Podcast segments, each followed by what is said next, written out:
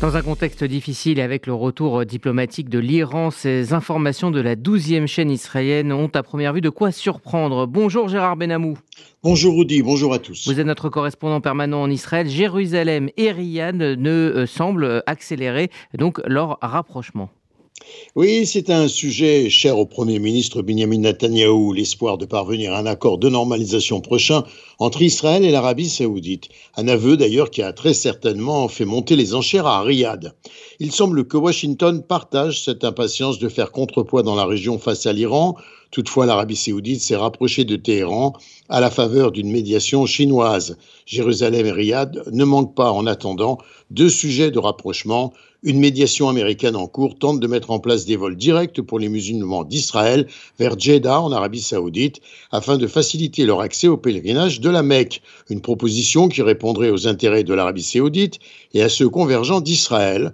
Riyad renforcerait son leadership religieux et Israël ferait la preuve de sa volonté sincère d'ouverture vers le monde musulman. Et on va plus loin et on parle même d'une normalisation des relations. Il s'agirait de jeter en effet les bases pour la normalisation des relations avec l'Arabie saoudite. Le conseiller américain à la sécurité nationale, Jack Sullivan, a déclaré il y a peu que les États-Unis travaillaient à la conclusion d'un tel accord.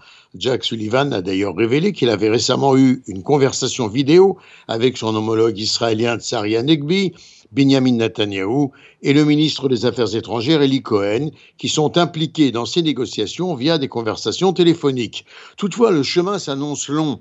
Le prince héritier saoudien Mohamed Ben Salman est à Manama, à Bahreïn, pour participer au pourparlers sous la médiation du ministre bahreïni des Affaires étrangères, Abdel Al-Latif Al-Ziani.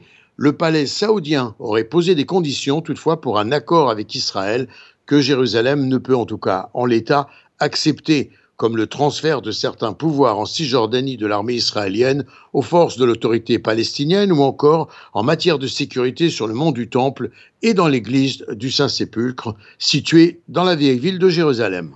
Et dans ce contexte, le directeur général du ministère de la Défense, Eyal Zamir, a confirmé à la conférence d'Herzliya que l'Iran est au centre de la conception de la force militaire israélienne.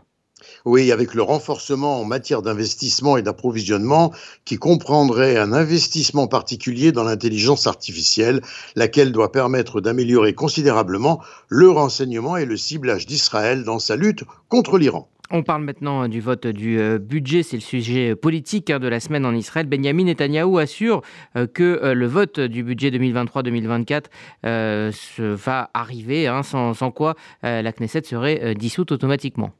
Et pour ça, eh bien, il a cédé aux nouvelles exigences des partis ultra-orthodoxes, soit 250 millions de shekels supplémentaires pour ne pas s'opposer au vote et 250 autres millions à Itamar Ben-Gvir pour le ministère de la Galilée et du Negev.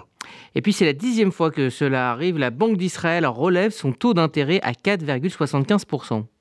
C'est un coup de poignard dans le dos de ceux qui payent des prêts hypothécaires suite à l'achat d'un appartement, mais également une incitation à l'augmentation des prix en pleine flambée alors que la banque affirme freiner la croissance de l'inflation au cours des derniers mois.